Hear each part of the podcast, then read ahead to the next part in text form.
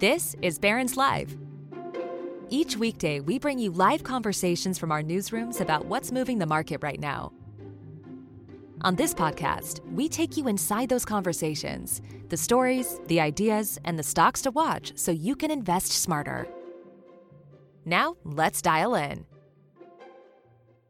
Hello, everyone, and welcome to Barron's Live, our daily webcast and podcast. I'm Lauren Rublin, Senior Managing Editor of Barron's. Thanks for joining us today to learn more about investing in tech stocks. My guest is Barron's Deputy Editor Alex Eule, who oversees our tech coverage. He's been very busy lately, what with corporate earnings, Peloton rumors, and a whole lot more. So I'm glad he can carve out some time for Barron's Live today. Welcome, Alex. Hey, Lauren, how you doing? Hanging in there. How are you doing? Is the question. I'm all right. It's been a fun time to to cover tech the last uh, couple weeks for sure. Absolutely, and to read about it. So today is a big day for inflation, Alex. The consumer price index hit a 40-year high in January. Prices are surging at a 7.5% annual rate, but this is a tech call, not an economics program. However, inflation and tech are really closely related, aren't they? I think we should talk about this for a moment. Yeah, we should, because for a while it's sort of been all tech investors have cared about, um, uh, and and you know I think maybe that's finally breaking down a little bit. Um, but right for the last year, um, as we know and as we've talked about, rising interest rates have really just been a drag on growth stocks, and it's why you know I, I it's why the Nasdaq underperformed the S&P 500 last year by 6 percentage points, which is a good reminder. You know, the Nasdaq is down 8% this year. That's almost twice the loss of the S&P 500. Um, and so that's all I would argue largely because of, of interest rates, right? I mean, it's something, maybe it's the reopening too and the shift away from tech. But this is largely because of interest rates and people running away from growth stocks because well, it's it's the bond yields which are kind of a proxy for interest rates. Right. Yes. And as and as bond yields get higher, growth stocks look less attractive. Um, so, uh, but I think I think maybe today, you know, something interesting is happening, right? So we we got this worst inflation report in 40 years, another one, as you mentioned. Um, we have the Fed about to definitely set to start rise raising its target rate.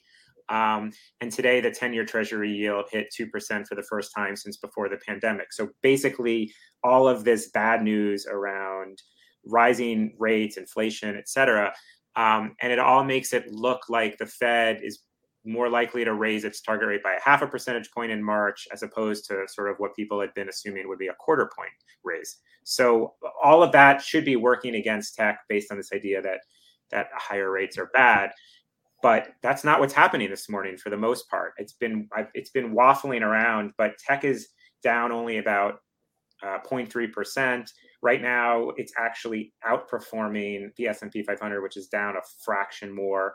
So tech is actually holding up fine today, despite this latest news, and despite the fact that the Fed is probably about to get more aggressive um, with its rates. Well, can we conclude that the news is already in the market, or that investors are simply not prepared for what's going to hit them? Yeah, so I, you know, I think maybe somewhere in between, but I definitely think that, that the thinking among investors, or the, the, easiest takeaway, is that this has been priced in. Even even this more um, this slightly worse inflation report, this hotter inflation report today, that it has been um, priced in. And, and we talked about sort of those calendar year numbers that I gave earlier uh, to track the Nasdaq's uh, weak performance but but really the numbers for tech have actually been a whole lot worse than than what I had just cited because all of these high profile names have just sold off so significantly since um, kind of September, November, uh, September, October, November timeframes. You have all these names like Facebook, Netflix, Zoom, Peloton, uh, PayPal, Twitter, SoftBank, Shopify. I made a list. Those are those are all down more than forty percent from their highs. So um, I do think that's all been in preparation largely for this switch to to higher rates. And so I think today's response is largely yes that it's been um, that it's been priced in. So I, I would also remind you, Alex, that with 7.5% inflation, real rates are still going to be negative. So rates are going up, but we're not talking about massive interest rate increases. But if you combine that with the somewhat troubling earnings news, well, Yeah, yeah. That well, explains a lot.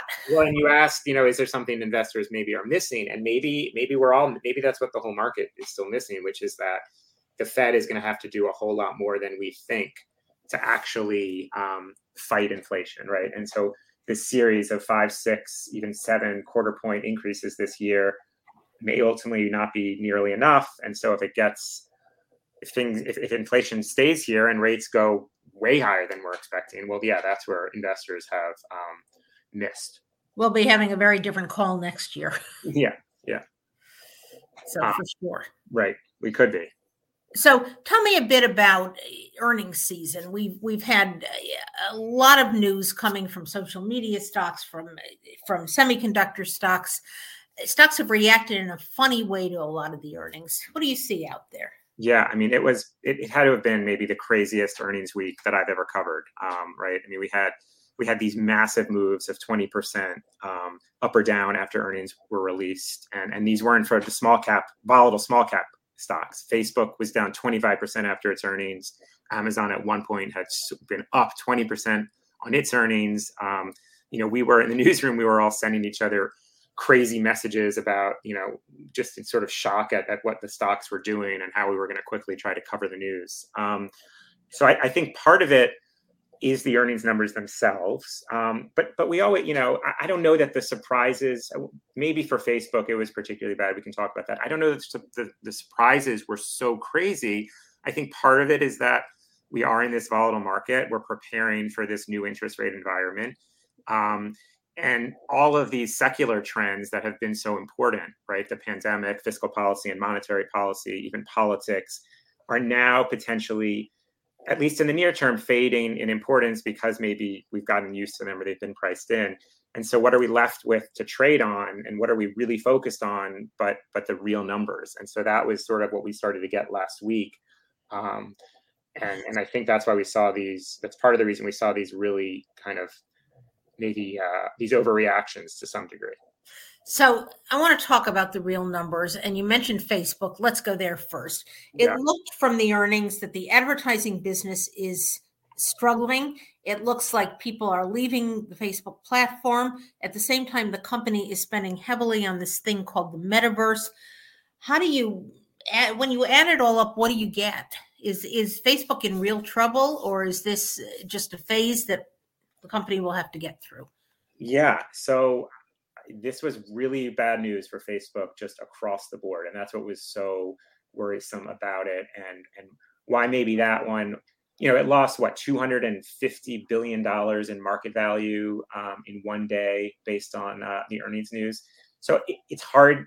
It's hard not to call that an overreaction, just right. It's a violent reaction. Such a violent reaction. That said, I think there are a lot of good reasons for why investors are so nervous. Right? Facebook has been has had problems for months, for years, arguably. Um, this time, though, really does feel different. And, and I'll tell you why. I mean, we've been pretty consistent at Barron's when it comes to the stock itself. And, and that, that our view has been that for several years, these scandals and controversies, for whatever you think about them, right, but around privacy and speech, were damaging, but really in the end, kind of a sideshow for investors. And so that's why we've generally been pretty bullish on on the stock.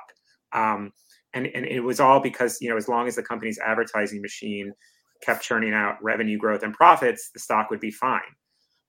I think that's what is now really showing signs of changing. We got hints of it for a little for a few quarters, but this last quarterly report was really the clearest indication yet that the company's advertising business now with this this machine that they've created was finally hurting. And and maybe some of it was from the scandals but really it's for more almost um, well some of it more technical reasons which is that the company has really been hurt by apple which has made it harder to track uh, users and therefore harder to track the effectiveness of advertising on any ios any any apple device. And that's significant for for facebook. So that's one problem. Um, and and perhaps most notable though is that i think facebook may be losing our collective interest um, the company's uh, core Facebook service in the last quarter had 1 million fewer users than it had a year ago. So 1 million on, you know, billions is small I, for sure, but that trend is important because it's never happened before. That that's. The so, trend is not their friend. The trend is not their friend. You know, I think it's um, it's dangerous to, to, to say the, the the phrase "this time feels different," but I kind of think this time feels different for Facebook um, and, and Meta Platforms, its parent company. But, but, but, but, as they say, Alex, the stock has gotten so much cheaper. So, how do you take all of these problems into account when you look at the valuation? And Facebook, uh, now Meta Platforms, is trading for only 18 times totally. this expected earnings. Yes, this is truly, at least as a tech company, a cheap stock. Um, it's down 40% from September. It trades like you said at just 18 times earnings for earnings estimates for this year. That's actually a discount to the average stock if you use the s&p 500's own pe multiple of 20 times.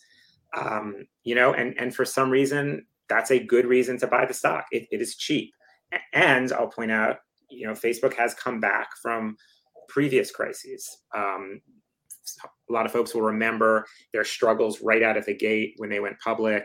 Um, they didn't really have a good answer to mobile phones. And suddenly everyone was worried, oh my God, Facebook is going to just never make it now because they've been so focused on the desktop but everyone is moving to mobile phones. They don't have advertising there. How are they going to how are they going to survive? Well not only did they survive but we know what happened um, in terms of facebook and its ability to monetize users on mobile phones so that if, if you're a value you know if you're a more value oriented investor that may be the reason to jump in but like like I was just saying, I, do think things feel different now. Um, and so for Facebook, it's not you know they have these ongoing regulatory and privacy battles. They have their fight with Apple now, um, and they have a potentially shrinking user base. I think, and and the thing one thing we haven't mentioned is um, TikTok, which really seems to be eating into its certainly its younger users' attention.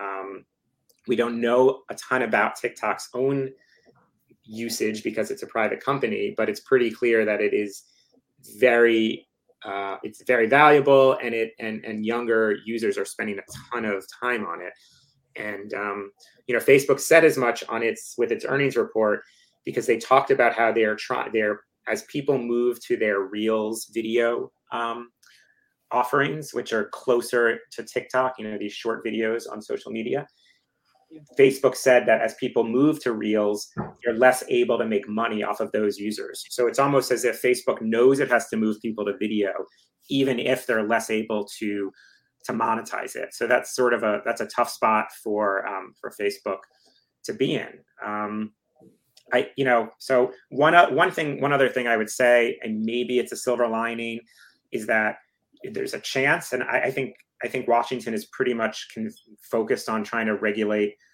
Facebook to some degree. But maybe what comes out of this in the ne- medium term, let's say, is that if if in fact TikTok is really starting to hurt Facebook, then Facebook has a pretty good argument that it's not a monopoly because um, you know if it were a monopoly, it wouldn't it wouldn't have these problems. It wouldn't have these problems. So mm-hmm. you know maybe that's one silver lining. They're fighting with the FTC in particular, as well as with Congress, and there's potentially legislation that will hurt Facebook going forward. So maybe that's the silver lining here, and maybe you know some have speculated and we that that's why Facebook was so willing to talk about competition because they're trying to sort of buy themselves some time and, and push the argument that hey, we're not a monopoly. You know, one of the things I've wondered, Alex, Mark Zuckerberg really controls the company through his shareholdings. So it's not an overly inviting target for an activist investor to get involved. And I wonder if that's re- another reason why it sort of puts a weight on the stock. It's a good question. I mean, the, the, Zuckerberg factor is, is, a, is a big one, right? Is he more valuable to the company? Is he kind of a hindrance on, on valuation from here? Certainly, he's grown this from nothing, and he's the founder, so it's hard. To, I give him credit. Hard to doubt him. In terms of the activists, that's interesting. Um, the yes, the control setup makes it more difficult. Although Peloton has a um, founder has essentially control of the company as well, along with a few of his other founders. And we just saw an activist sort of agitate for change there. We can talk about that more later. The difference, I think, with Facebook, it's not only an issue of Zuckerberg controlling it, but it is so massive that you know it still has this 600 billion dollar market value or so or so as an activist, if you want to really force change and you want to come in and buy five or ten percent of the company, there are very few, if any, activist investors that can come in and um, you need a lot of money or five or ten percent of the company. So I think that's another that's another um, factor probably insulating them to some degree. Mm-hmm. Or put another way, leaving them to solve their own problems. Yeah, right. But what was interesting to me was that many other social media companies did not show the same problems with as Facebook when they reported earnings last week. So let's talk about some of the other companies in that realm. Yeah, I mean, really, that might have been kind of the, the biggest problem for Facebook last week was not their own earnings, but everyone else's. So after they reported, um, the next day there were really good, well, good numbers, surprisingly good numbers from Snap and Pinterest. Um, and then this morning, Twitter reported um, Snap stock last week ended up jumping 50% on its results. Um, Facebook jumped 11%. Twitter this morning is flat. Um, but I think the key for Snap in particular is it's a much smaller social media company. They don't have the resources that Facebook has to push back on Apple, for instance. Um, and yet they're doing okay right now. So that's not a good sign for Facebook. Um, that that their smaller rivals are finding ways to still kind of um, survive, thrive, if not survive. Um, and so, um, you know, I think that was that was a bad sign for Facebook, and probably at least a near-term good sign for Snap and Pinterest. This morning, Twitter's numbers maybe not so good, or not not as good news for for social media. Um, the company looked, a, I feel like, looks a little more like Facebook as kind of one of the original and more dominant uh, social media companies. You know, they missed on earnings, revenue, they missed on their user growth. The stock was flat last I looked today, um, and that may be partly because the company said it would it would buy back four billion dollars worth of stock, so that might be providing some support to the stock. Um, but you know, I think um, I think the Twitter numbers and uh, kind of confirm the fact that social media is just a really tough business. It's been a very tough business all along.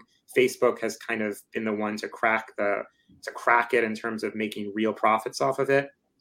Now maybe that's hurting, but for the most part, over the long term, everyone has struggled to really make this business work, and um, I think that that that that remains uh, that remains the case. And non-social media is not such an easy business either, as you and I know. Yeah, uh, yes, right. Regular media. Yes. exactly. So let's move on and talk about another company that reported last week, and that's Amazon. Before we do, I want to remind listeners that we will take questions at the end of the call. So please type them in and we'll set aside some time for them. Tell me about Amazon, Alex. What what did the company say? What's the outlook from here? Yeah, so Facebook had this terrible report. It was on Wednesday night the market fell the next day. Everyone, you know, was sort of worried about tech more broadly. And then I don't think it's a stretch to say that Amazon came in 24 hours later and turned everything around um, for the market and for tech because um, Amazon at one point was up almost 20%. I think it ended the day up uh, 13% on Friday on its earnings. And basically for Amazon, it's now all about the cloud. Um, the company's cloud business was up 39%. It was better than expected even though there were pretty strong expectations. Um, and then one one other big surprise for Amazon was that its advertising business has become basically a juggernaut now. It was up. Um, it has quarterly revenue of almost ten billion dollars for Amazon advertising. That's up thirty percent. Um, it's as big, I believe, as as YouTube now in terms of uh, as an advertiser. Um, and so, you know, I think that that that was really important. And then to, to really understand how far Amazon has come as a business in the quarter, their their online sales were actually down one percent, and so Amazon.com, the e, you know the e-commerce pioneer, is now you know saw falling um, revenue, online shopping revenue, and yet the stock jumped thirteen percent. So I think that really that really tells you a lot in terms of how far this company has come. Um, well, it attests to the strength of the rest of the business. Most yeah, and their and their ability to start to sort of diversify. We can talk a little bit more about that. I, one other wild card is that with their earnings, they also announced that they'd be boosting the price of Prime, their Prime membership, for the first time in four years. Yes, I noticed. so this is something maybe a lot of us will see.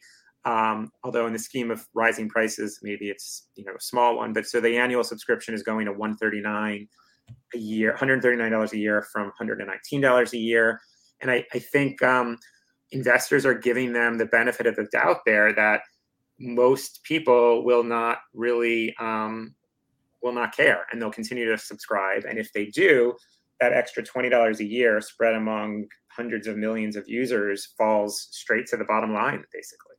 I've wondered I've wondered what the ceiling is as Netflix raises prices, as Amazon raises prices, as a lot of subscription services start to raise prices. Yeah, and you wonder does an inflationary period help them in that regard? If everyone's raising prices, does that allow these these subscriptions to sort of slide in and which still seem like a relatively good value. Does that give them more room to run or does it give them less room to run if people are spend, spending more everywhere else? And um, i don't quite know the answer. My guess is that for amazon and netflix they they will have no problem with r- rising subscription price raising subscription prices. They have kind of pricing power.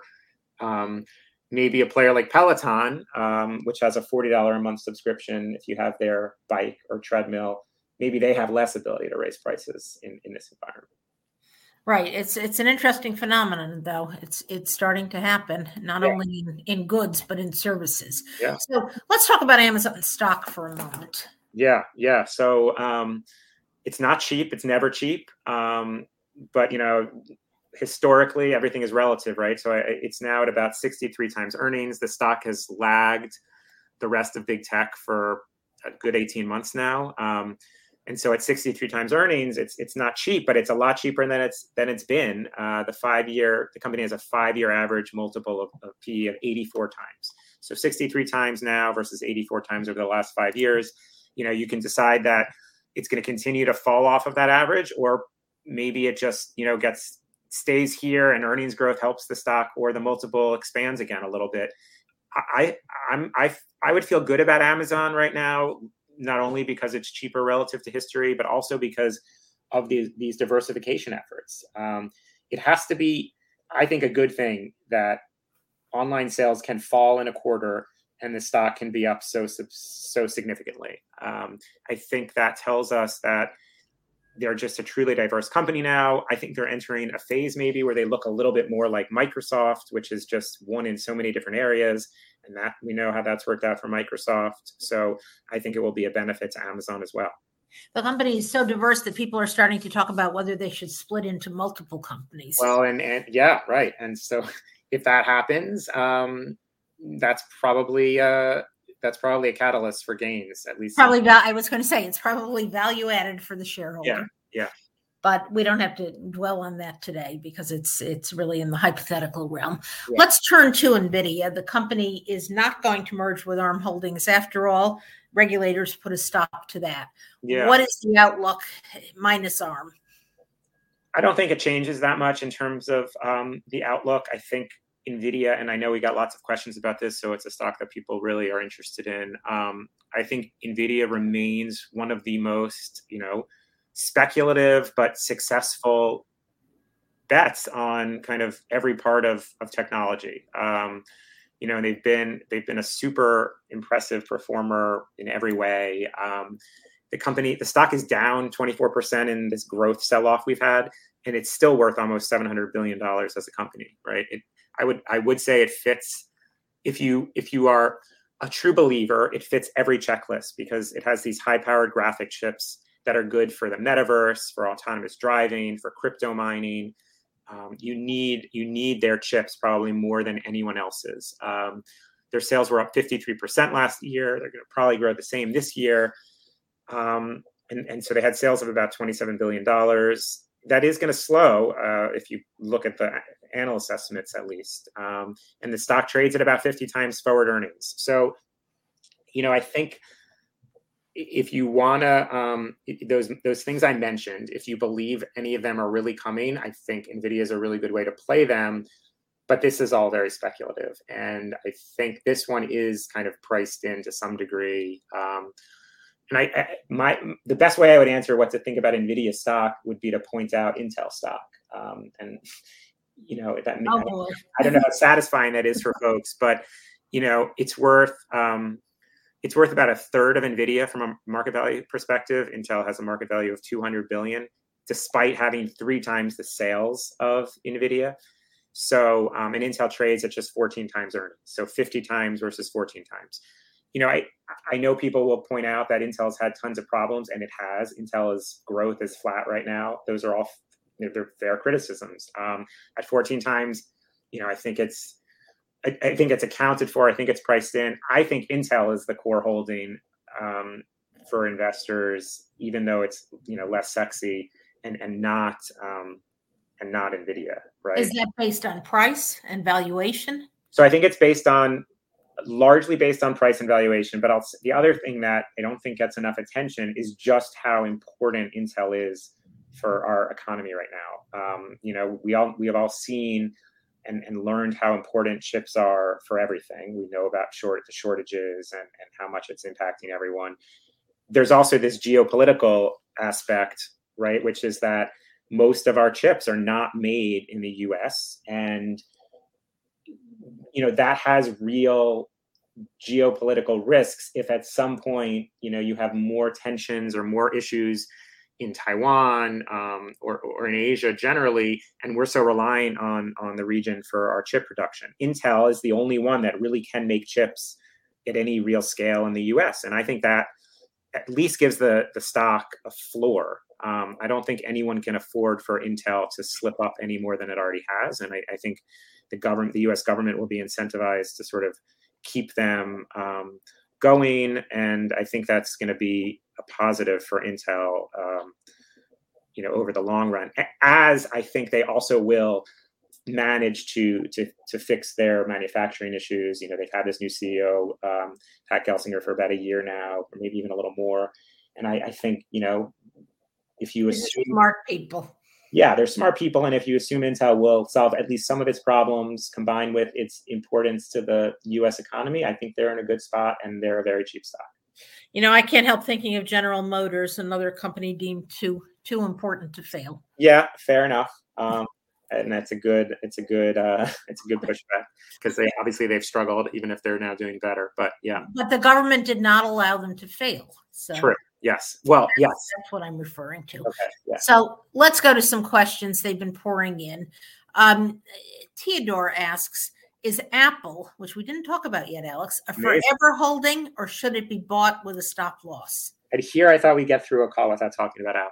Not uh, going to happen. I'm not going to happen. Yeah, I remain. I think Apple showed in this latest earnings season that it just has so many, so many levers to pull. You know, amid these shortages and supply chain problems, they have so much power and so much scale that they get what they need, right, in terms of parts. Um, and people want what they have. So it's a it's been a really good combination for them. I still think they're the business in terms of its transition into a more services focused um, is sort of er- not early, but still like fairly early in that transition in terms of the investors valuing the company less as a hardware play and more as a recurring revenue services type play for for all these things that Apple sells. I think Apple has finally gotten better at the at the services and the cloud offerings that it provides to its iPhone, iPad, and Mac users. I think that's really helped them. That's why we've seen the multiple um, the P multiple expand um, from a stock that traded at 15 times to a stock that traded at 30 times. But you know, there's um, I don't I don't think Apple is is is really slowing down. And even if they do sell fewer iPhones, they have this ability to continue to sell into that base um, in a way that almost no one else does. And and really, they've they've kind of one other thing I'll say to come back to Facebook is is right now, right or wrong, I guess they've established kind of the moral high ground. Um, they're the ones that are saying, well, we're not we are protecting you on a privacy standpoint. We are protecting you as users against um, kind of being tracked across the internet. And right now, that's been a winning kind of economic argument for them versus Facebook, and I, and I think probably a winning um, kind of ethical argument to some degree with consumers as well. I was just thinking that we are protecting consumers. Consumers seem happy to have that protection, yeah. and we are protecting ourselves from regulators. Yes, I think there's yes, I, I, and they still have issues with regulators, but but they can take that kind of that that moral high ground to some degree, like, oh yeah, well at least we're not Facebook, or you know that, that, that's one argument. Oh boy! All right, we mentioned Peloton a lot today, but we haven't really delved into things there. Lee asks a series of interesting questions. Do you think the business is really a growth business, or is it even a stable business? Do you feel this will be a very competitive space such that Peloton doesn't really have a sustainable mode, particularly as COVID recedes?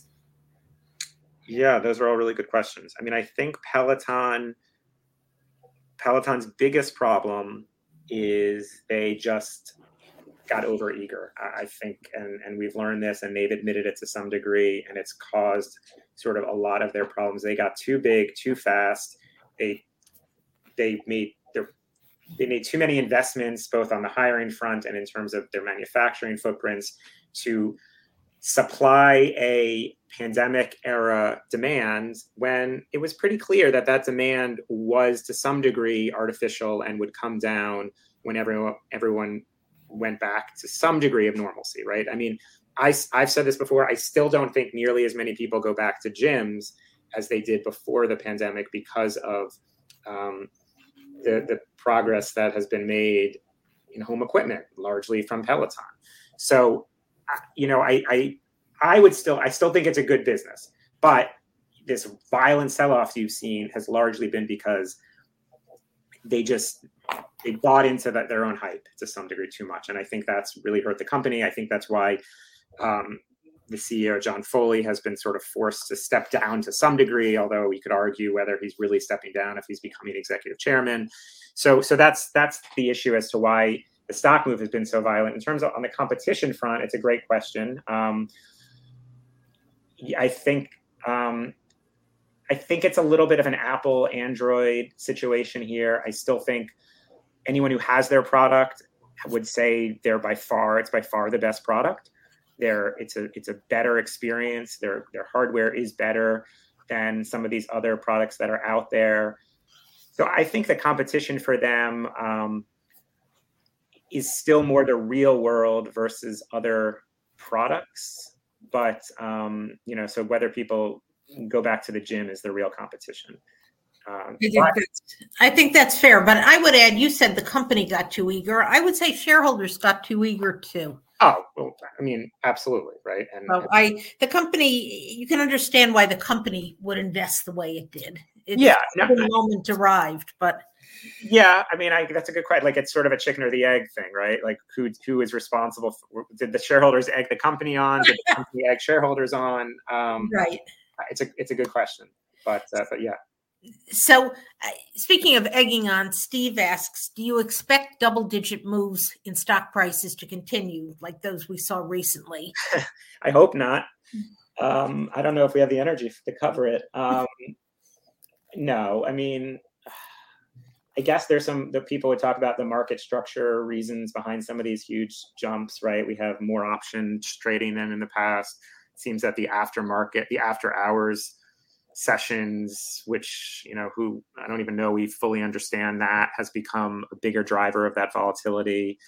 Um but I, these know, are heavily heavily owned stocks. They so are they are, they are they are they're not lauren no they are and there are a lot of people who got in at very cheap prices and who want to take profits at the first sign of trouble. Yes that may be I, maybe the second sign. I tend to think things always find an equilibrium. I think we'll find an equilibrium again. Um, so I, I, don't think every quarter is going to look like this. Every every earnings season, I don't think it's going to look like this um, from here. Okay, I hope not as well. I want to just close by posing a question from Fred, which will segue into Disney. Fred asks, do you consider streaming companies social media companies? And that gets us to Disney's earnings. So perhaps you can wrap everything into one there. Interesting question. Um, I would say no. And the main reason I would say no, um, certainly they're media companies, but I think the business model would be the main difference there, right? So streaming companies, for the most part, there are some advertising supported streaming companies out there. Um, Roku sells you know advertising on its platform. But for the most part, when we're thinking of Netflix, Disney, HBO. These are these are subscription driven models where you are going direct to the consumer and, and and asking them to pay you for a service. So just from from that point alone, I would say they have a real differentiator from a social media company, which you know unless things change and, and who knows if facebook may someday decide to charge a subscription for its service but unless things change they are truly an advertising company so i think streaming versus versus social media you have that difference in terms of subscription versus advertising and that that, that makes them quite different Fair enough. I, I agree with you there. So let's talk for just a moment about Disney's earnings and the success of its streaming platform. Yeah. Um, and it's interesting. So this latest quarter for Disney, I haven't seen, um, I haven't looked at the moment. So Walt Disney's up uh, four uh, percent uh, today. Um, I think it's this is the first quarter where we're talking less about streaming and more about their theme parks to some degree, and um, it's probably the theme parks that are largely driving the gains. So for Disney, you finally have this sort of perfect, uh, maybe perfect quarter, right, in which you had both the reopening stuff working which is the theme parks, and the kind of pandemic stuff working, the stay at home stuff working, which is Disney Plus and streaming. They both did well. Theme parks did particularly well. And so if you get both of those going at once, that kind of comes back to the original value proposition of Disney, which is that they both work off each other, right? So Disney Plus does really well. You sell more subscriptions. Um, you're able to market in some sense all of the characters that that you own the, the, intellectual property that you own and then people go to the theme parks to ride the rides and to visit the characters and it's this thing that you know this self virtuous circle. virtuous circle that that netflix does not have right? Um, as great as netflix's media and content may be they do not have theme parks or you know they will they're not going to be disney anytime soon. So i think um, I, I think that's in some ways, you know, it's surprising that Disney is not up um, more today for that reason. But um, well, it's a tough day for the market with the inflation print. Yeah, a bit of a tough day for the market. True. Uh, although, yeah, theme park prices have been going up for a very long time. I will note, even before uh, inflation kicked in. So, um, yeah, but I think um, I think this was a really big report and an important report, probably a pivot point for uh, or inflection point for Disney which is kind of it, it, makes me think it's an inflection point for the economy as well. As people go back to Disney, they'll go back to other things. I think that's a great yeah, and maybe that's why Lauren that the uh, investors maybe it's one reason investors are not taking this inflation report um, quite as badly uh, as some people expected they would. For sure. So, Alex, we're going to leave it there today. Naresh asked a question about Google. I'm sorry we don't have time to answer it. I promise you we'll come back to it when Alex is next on Barron's Live. So, Alex, I want to thank you for sharing your wonderful insights today. And I want to thank our listeners for tuning in and sending us terrific questions. Sure. Tomorrow on Barron's Live, the guest speakers will be IBD, it's, it's Investors Business Daily. The topic is how to get back into the market after sidestepping a correction. Investors Business Daily Market Research Director Justin Nielsen and Alissa Coram, who's IBD's multimedia content editor, will talk about the publication's follow through day concept and how to add exposure in a measured manner after a correction. Should be a very interesting market call. So, thanks again, everyone, for joining us today. Stay well and have a good day.